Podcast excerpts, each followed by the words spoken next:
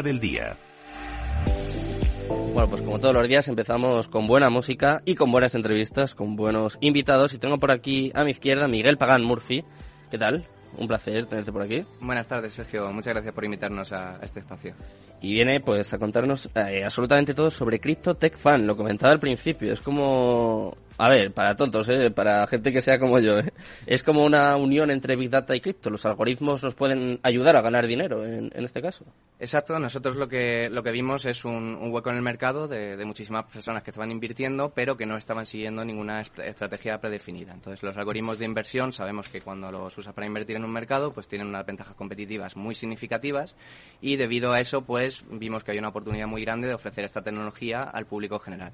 Entonces, creamos nuestra plataforma donde básicamente lo que hacemos es democratizar el acceso a esta tecnología de inversión y ofrecerle directamente al usuario final pues una oportunidad de invertir a través de algoritmos con un modelo pay per profit. Es decir, si ellos no ganan, pues no tienen que pagar absolutamente nada por usar el servicio. ¿Y qué es lo normal? Normalmente la gente gana. ¿Qué porcentajes tenéis? Y si nos puedes comentar un poquito. Pues eh, cada algoritmo tiene un, un porcentaje distinto. El, el primero que lanzamos al mercado, en diciembre de dos mil veinte, pues cobramos un veinte por ciento sobre los beneficios eh, y bueno, ahora hemos lanzado otro que, que cobramos más o menos un, un diez por ciento. Siempre sobre la marca de agua, es decir, sobre la cantidad inicial que hayas invertido y, y bueno, pues eso es un poco los, la gama de precios que tenemos en la actualidad. ¿Qué productos tenéis entonces? Eh, tenéis, eh, no sé, eh, uno más arriesgado, uno más eh, para acumular Bitcoin, cuéntame qué... Pues eh, el primer algoritmo que lanzamos al mercado se llama Bull Oscillator y, y básicamente es, lo llamamos un, un algoritmo de microoperaciones a largo plazo. Ejecuta desde diez mil a treinta mil operaciones en la cuenta del cliente cada mes. Madre mía. Y, y bueno, debido a eso, pues cada operación digamos que genera una microganancia y esto al final pues crea un diferencial de ganancias que pues transformamos a, a euros en un momento dado en el que el mercado esté en positivo. Entonces la idea es cuando el mercado está bajista, como en este momento, vas acumulando bitcoins, vas generando rentabilidad en bitcoin mm. y cuando el mercado esté alcista, pues ya lo capitalizas a euros, ¿no? Usando este método, pues el año pasado nuestros clientes ganaron más de un ciento setenta por ciento de beneficio en euros uh. y en este caso más de un cincuenta y tres por ciento en, en Bitcoin. Ese sería nuestro primer producto y bueno, pues hace poco lanzamos el, el segundo. En este caso, digamos que es que es un algoritmo más de gestión de riesgo, ¿no? Es más para la gente que está preocupada pues por este por estas caídas que suceden en el mercado, ¿no? Por esta volatilidad y bueno, el objetivo que tiene sobre todo es eh, conforme va bajando la, el precio de la capitalización, digamos, de las monedas, pues el ir pudiendo recomprar, ¿no? Y conforme va, subi- va subiendo, pues ir decrementando la cartera. Entonces, de esta forma, con un análisis, digamos, de Big Data de mil millones de simulaciones, lo que permite es elegir una parametrización segura, de forma que, eh, digamos, que, que consistentemente se generen retornos a, a largo plazo. Por supuesto, no garantizados, vamos, sabemos que, que eso no es cómo funcionan las, las cosas, pero, sí. pero por, por ponerte un ejemplo, estos cuatro meses, pues el mercado de media ha caído más de un treinta por ciento, ¿no? Sí. Y este algoritmo solo ha sufrido unas pérdidas del, del tres por ciento. En, en, en mercados alcistas, sin embargo, tampoco es de esperar que gane más que el mercado, pero, por ejemplo, el año pasado eh, sí que sucedió. Entonces, al final, por eso digamos, decimos que es un poco más de, de gestión de riesgo, aunque no es completamente la base de... O sea, como asegurar un poquito, ¿no? Se podría decir. Y eh, entonces, por lo que he entendido, hacéis como D C As, hacéis compras progresivas. Cuando va cayendo y cuando va subiendo también, ¿o como...? Exacto, sí. La, la idea, de hecho, es eh, en este caso es muy parecido a un D C A, lo único es que sería un D C A en porcentaje. En vez de tener un, un D C A pues basado en el tiempo en el cual vas in, invirtiendo de forma recurrente, pues eh, conforme va bajando el mercado, digamos que vas acumulando y conforme va subiendo, pues vas dejando un, un ratio constante en tu cartera, de forma que nunca vayas a poder perderte una subida. Entonces, en el, en el momento que pienses, oye, he alcanzado el pico máximo durante un tiempo, pues desactivas ese mercado y, y nada, puedes lanzarlo en, en cualquier otro que, que quieras, ¿no? Eh, no tienes que elegir sobre todo el momento de entrada al mercado, que es una de las cosas más complicadas, sino que puedes permitirte invertir en proyectos a largo plazo y aprovechar además la, la volatilidad para generar esas operaciones intermedias que hacen que en mercados laterales eh, ganes, en mercados alcistas ganes y en mercados bajistas pues pierdas menos de lo que pierde el mercado. ¿Cómo os afecta a vosotros entonces la volatilidad? Porque claro, es el mayor enemigo, ¿no?, de casi todos los traders. De hecho, bueno, eh, los detractores de Bitcoin y de las, y de las criptomonedas es justo uno de los principales argumentos que usan, ¿no? Que, que la volatilidad es muy mala, que es un mercado muy volátil, que es muy inseguro. ¿A vosotros os ayuda o os perjudica? Pues, eh, a ver, realmente es, es, es un arma de, de, de doble filo, por decirlo de alguna forma, ¿no? Por un lado, vamos, a nosotros capitalizamos sobre la volatilidad. Si no hubiera volatilidad, pues es muy difícil sacar rentabilidad, ¿no? Es el caso que hemos visto pues en, en mercados más tradicionales en los últimos años, donde el crecimiento se había estancado, eh, y una de las razones por las que, de hecho, Wall Street empezó empezó a entrar en cripto. Mm. Eh, nosotros ese movimiento lo vimos a partir de, de dos mil diecinueve, eh, precisamente porque, oye, por medio de algoritmos de inversión es fácil capitalizar pues, sobre ella, ¿no?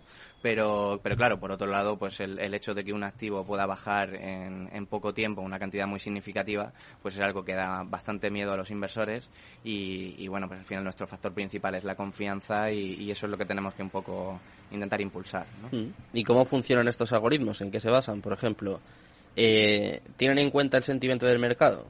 Eh, por decir, por poner un ejemplo, el ya mítico desplome de Terra. Eh, ¿Vosotros tenéis, no sé, señales de alarma de que va a subir, de que va a bajar un, un activo, una criptomoneda? Sí, llamémoslo, bueno, tenemos políticas críticas, ¿no? En este caso, pues en el en el caso de Terra no era una, una, una criptomoneda sobre la que ofreciésemos ningún algoritmo, entonces no hemos tenido ninguna ninguna exposición, sí. Pero sí que tenemos esas políticas, oye, en el caso de que ocurra algo desastroso para no perder pues todo todo el capital del cliente al final, porque con procesos automáticos, si si un proceso genera pierde dinero, pues va a continuar perdiendo dinero, ¿no? Eh, nuestra, esa casuística nosotros obviamente nunca se nos ha dado, eh, hacemos los sistemas lo más seguros posible y bueno, pues eso es la base de, de nuestro negocio. Si, si al final si el cliente no gana, nosotros tampoco y, y por lo tanto tenemos que hacer las cosas, los algoritmos, digamos, de, de la mejor forma posible. ¿Y las noticias influyen en vuestro algoritmo? Ya... Tienes curiosidad, ¿eh? Te estoy aquí sí. tirando a preguntas. Pero... Nada, nada. Eh, de hecho, a ver, en estos dos primeros que hemos comercializado, no. Estamos ya realizando un estudio de un tercero, precisamente de, de análisis sentimental. Como te comentaba, en nuestra claro. plataforma lo que queremos ofrecer es distintas estrategias y el análisis sentimental está claro que tiene un impacto muy, muy, muy significativo en, en cripto, ¿no? Eh, uno de los ejemplos que yo pongo del potencial de los algoritmos de inversión, que es, que es un, un algoritmo, digamos, que es muy, muy básico, pero que sabemos que lo usa una gran parte del, del mundo, es precisamente, oye, conectarte a la cuenta de Elon Musk, escuchar claro. cada vez que tuiteas sobre Doge y en cero punto, en cien milisegundos a lo mejor pues ya puedes poner una orden en el mercado y, y si eres una persona física es que ni siquiera te ha dado tiempo a poder ver el tuit por pantalla. Claro. Entonces eh, este, este tipo de sistema digamos que tiene una ventaja, el análisis sentimental también es algo que funciona y bueno pues usar la inteligencia artificial sobre todo para escanear noticias es una de las de las cosas que tenemos mucho interés en ello, eh, lo que pasa es que también es un proceso costoso, entonces bueno pues de momento como digo hemos comercializado estos dos, en el futuro iremos ampliando productos y estoy seguro que análisis sentimental será uno de los que incluyamos. Y cuéntame, Miguel, ¿cómo y cuándo surgió esta idea? De repente un día te levantas y dices, bueno, pues yo voy a montar unos algoritmos eh, para de alguna forma, iba a decir adivinar, adivinar es imposible, eh, imposible lo que va a hacer el mercado de cripto, pero ¿cómo, cómo fue la idea? Y, y sobre todo, ¿cuánto lleváis implementándola? Pues eh, pues la que es la semilla de la idea nació en dos mil diecisiete. Yo la verdad es que conocía el mundo cripto desde dos mil once, no me había atrevido a dar el, el paso y en dos mil diecisiete ya pues digamos que, que me atreví. Eh, vamos, la problemática la, la veía clarísima desde el principio. Yo iba a trabajar, eh, volví a casa, el mercado había bajado un diez por ciento, eh, no podía estar pendiente del móvil en el trabajo y, y decía, oye, pues tiene que haber una forma mejor de hacer esto, ¿no? Si encima había una curva de subida y de bajada del veinte, del diez por ciento en, en ese tiempo, a como, joder, pues es que este momento se podía haber aprovechado. Entonces, Entonces eh, me puse a hacer pruebas de concepto. Yo vamos tengo la suerte de, de ser ingeniero de telecomunicaciones. Nosotros tenemos esa capacidad para, para crear tecnología y, y bueno, pues desde casa, digamos, de alguna forma. Y, y nada, pues a partir de ahí empecé a hacer pruebas y un año más tarde ya empecé a tener un, un algoritmo bastante consistente. En aquel momento, de hecho, con, con la baja cotización del Bitcoin estábamos generando alrededor de un treinta por ciento de rentabilidad en Bitcoin mensual, que era una, una auténtica locura, ¿no? Esto sí. Al final ha ido decrementando un poco con el tiempo por precisamente por esas subidas y esa esa menor volatilidad de la que había en el mercado antes. Pero bueno, en cualquier caso, en dos mil dieciocho ya vimos que funcionaba, me puse en contacto con dos, mis dos socios fundadores, también ingenieros de telecomunicaciones, dijimos vamos a hacer un M V P, nueve meses más tarde teníamos un ciento treinta por ciento de beneficio, buscamos socios capitalistas y en octubre de dos mil diecinueve constituimos CryptoTechFin. Nuestra idea inicial, de hecho, no era comercializar a público, era simplemente tener un espacio donde tener nuestros propios algoritmos de inversión para aplicar a nuestros activos, pero poco a poco es que se nos iba acercando gente, nos iba preguntando, oye, ¿puedo usar vuestros algoritmos? Oye, me parece muy interesante, oye, yo invierto en cripto, ¿no? Y al final, pues en diciembre de dos mil veinte fue cuando ya lanzamos oficialmente al, al público con este modelo de, de software y, y bueno, pues la verdad es que ha sido una, una auténtica aventura desde entonces. En mayo entramos en Lanzadera, cerramos una parte de inversión en verano y nada, ahora estamos pues en, en proceso de cerrar nuestra nuestra segunda ronda. ¿Y qué riesgo tiene? Eh, depende, por ejemplo, de los, del producto que, que elijan los clientes. Eh, ¿Minimizáis el riesgo a la hora de invertir? Claro, ahí depende mucho de, de la política del propio cliente. Es decir, hay algoritmos que, que lo que buscan es eso, ¿no? Es minimizar ese riesgo, y hay otros que, que lo que buscan es maximizar ganancias. Eh, ningún cliente es igual, ¿no? De hecho, el, una, hay una clara diferenciación entre el cliente que cree en Bitcoin y el cliente cripto que busca esa rentabilidad en Bitcoin a largo plazo, eh, que no le preocupa en absoluto, digamos, estos descensos, esta volatilidad de los últimos meses, frente al que, oye, pues es que está ahora mismo, pues menos mal que tengo algoritmos, o menos mal que estoy usando esta metodología, porque si no, eh, bueno, tener una exposición del cien por ciento al mercado y de pronto que tu cartera baje un cincuenta por ciento, un sesenta por ciento, un setenta por ciento, un ochenta por ciento, o en el caso de Luna, desaparezca por completo, es duro, ¿eh? es una es una experiencia horrible, vamos, estoy seguro. Y en cuanto a la seguridad, eh, ¿cómo se custodian, eh, no sé, los activos o los ingresos de, de los clientes? ¿Es, es una plataforma segura? Porque, claro, de, dentro del mundo de cripto, ¿no? Vivimos muchos hackeos, muchas estafas. ¿Qué seguridad tiene eh, CryptoTechFin? Pues eh, para nosotros, de hecho, la, la seguridad era esencial, ¿no? Es decir, el poder dar esa confianza al usuario. Si no, si al final estás tú teniendo algún sistema de, de manejo de fondos, pues al final es muy difícil. Eh, además, eh, debido a la regulación que sufrimos, pues además es una casuística muy muy compleja. Entonces nosotros dijimos, oye, pues ¿para qué vamos a hacer esto? Vamos a operar sobre brokers de terceros, que el cliente tenga las cripto en, en su propio exchange, ¿no? En este caso ahora mismo soportamos Binance, y de esa forma, oye, pues el, el cliente en cualquier momento puede conectar, desconectar automáticamente sin ningún tipo de compromiso en nuestro servicio, ¿no? Eh, entonces en esto, pues al final es una es una ventaja. ¿Por qué? Porque los clientes no tienen ningún tipo de compromiso con la empresa, no tienen por qué estar eh, a largo plazo, sino que pueden decir, oye, pues voy a probar, voy a ver. Eh, en general, la verdad es que además tenemos una, una casuística muy interesante. ¿Por qué? Porque el momento que el cliente tiene que pagar una factura eh, es el momento más feliz en la vida útil del cliente, ¿no? Entonces, en ese sentido también dijimos, oye, pues ¿por qué no, en vez de hacer una facturación automática, permitimos que sea el cliente el que venga a nosotros, nosotros le mandamos la factura y él venga a nosotros proactivamente y nos pague, ¿no? Y al final eso, pues eh, esa parte, digamos, de seguridad adicional también es algo que valoran mucho nuestros nuestros clientes. ¿Cómo funciona entonces? Eh, ¿Lo conectan a la wallet, en este caso de Binance? O sea, es como un servicio dentro de Binance, un poco eh, para entendernos. Exacto, sí. Lo que hacen ellos es generar unas unas claves que se llaman una, una A P I Key y una A P I Secret, mm. Eh, que es muy sencillo, a través de la interfaz de Binance. Eh, habilitan pues eh, únicamente los permisos de, de spot, no permiten que, que haya retiradas. De hecho, que hacemos esa comprobación para que precisamente que, que ningún malware, ninguna situación pueda darse en el cual el dinero sale de su cuenta. Nosotros no tenemos esa capacidad, y bueno, pues con esos permisos de spot y trading activan el algoritmo en nuestra plataforma y ya empieza a operar automáticamente por ellos.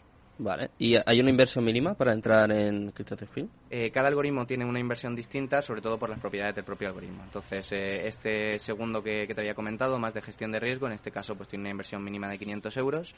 Eh, nosotros idealmente, como hablamos de democratizar, queremos incluso bajar ese límite, pero por el momento, pues para un correcto funcionamiento es el límite que tenemos, ¿no? En el caso de Bull Oscillator, del algoritmo que genera rentabilidad en Bitcoin a largo plazo, pues en ese caso eh, estamos hablando ya de un capital de tres mil euros, ¿no? Es un mm. algoritmo pues con un una barrera de entrada un poco más un poco más elevada. Vale, pues antes de despedirte, Miguel, como yo sé que, que eres un experto del mundo cripto y, y que tienes una opinión que me ha gustado sobre el metaverso, pues te voy a meter un poco, ¿no?, en, en un jaleo. Primero, quiero saber cómo ves el mercado y luego que me cuentes tu opinión de los metaversos, que me ha resultado muy interesante. ¿Cómo ves el mercado? Tú ya has vivido más de una de estas, ¿no? Sí, exacto. No, a ver, para nosotros no es una situación preocupante. De hecho, pues ah, tuve una entrevista en, en Radio Nacional Exterior la semana pasada y, y comentaba, ¿no? Si miramos el, el, el panorama de los últimos años, pues oye, ahora mismo estamos un poco, en, tenemos un, digamos, una capitalización del Bitcoin inferior al año pasado, mm. pero tenemos una curva claramente ascendente, ¿no? Entonces, eh, pues oye, vivimos también en dos mil diecisiete la bajada de, de veinte mil a unos meses más tarde, veinte mil dólares, a unos meses más tarde a tres mil dólares. Cuando pasó el, el COVID, cuando se extendió el rumor del COVID, pasamos de diez mil a tres mil y han sido bajadas pues más significativas que la que estamos viviendo ahora mismo. Es cierto que estamos en un panorama de inseguridad, digamos, global, pues bastante significativo, eh, y en ese sentido, pues eh, pues claro, no queremos decir, oye, va a pasar esto o va a pasar esto otro, pero eh, por supuesto, vamos, no es esto no es una situación nueva. Al final, el que es nuevo en el mercado pues estará un poco más sorprendido, pero lo hemos vivido eh, con anterioridad, y sobre todo pues lo que hay que tan, también tener es expectativas reales. No puede haber un crecimiento constante constante sin una corrección de ningún activo, vamos, eh, que nosotros por lo menos hayamos visto. Entonces, mm. eh, vamos a ver cómo evolucionan los próximos meses y, y bueno, respecto al metaverso, nada, si quieres te, te comento un poquito. Expláyate, cuéntame, que me ha gustado. Sí, al final, bueno, yo es, es, es, soy un poco escéptico en, en estos temas de los metaversos, sobre todo pues porque al final estamos creando un ecosistema pues, ya de, de metaversos muy significativo, ya no estamos hablando de uno, ni de dos, ni de tres, eh, y al final, bueno, pues todos van a estar compitiendo por un, por un mismo espacio, ¿no? Y tenemos casos pues como Decentraland, donde realmente se están vendiendo terrenos por seiscientos millones de, de dólares se han llegado a vender y, y bueno, pues esto, esto lo hemos visto también con, con los N F Ts, ¿eh? No significa sí. que sea una burbuja, es decir, puede ser perfectamente Decentraland el futuro de los metaversos, pero sí que hay que llevar bastante bastante cuidado porque mmm, yo creo que hay, hay dos casuísticas en el futuro, ¿no? Por un lado tenemos el, el hecho de que existan metaversos especializados eh, y pues podamos cruzar de, de un metaverso a otro, ¿no? Sí. Y, y bueno, el más probable por lo que hemos visto en, en empresas tecnológicas es que al final exista solamente uno y, y bueno, en ese caso pues eh, hay que llevar mucho cuidado con, con dónde se invierte el capital y, y cuáles son las, las, las premisas detrás, ¿no? Mm. Eh, yo creo que al final una de las cosas que tendrá bastante valor, de hecho, es la interconexión entre metaversos, mm. cómo pasar de uno a otro y, y bueno, estoy esperando también que salga algún proyecto ahí. Esa es la bastante, clave, ¿no? Bastante interesante, sí. Hay un proyecto aquí en España que ya te lo apunto, se llama Gamium y quiere un poco hacer eso, la interoperabilidad un poco entre metaversos, pero bueno, es algo muy complicado. Lo que no es complicado, o bueno, sí que es complicado para mí, es despedirme de, de ti, de todos, de todos los oyentes. Ha sido un placer tenerte aquí, Miguel, y mira, esta es tu casa. Perfecto. Estás invitado siempre que quieras. Muchísimas gracias, Sergio. Un placer. Un placer. Me despido también, por supuesto, de todos los oyentes. Ya sabéis que os dejo en buenas, ma- en buenas manos, os dejo con Mercado Abierto, con Rocío Arviza y todo su equipo. Mañana volvemos, pero cambiamos de hora, ¿eh? Mañana volvemos a esto de las diez de la noche, así que espero que paséis muy buena tarde, que os cuidéis mucho y Cripto Capital, tu demon.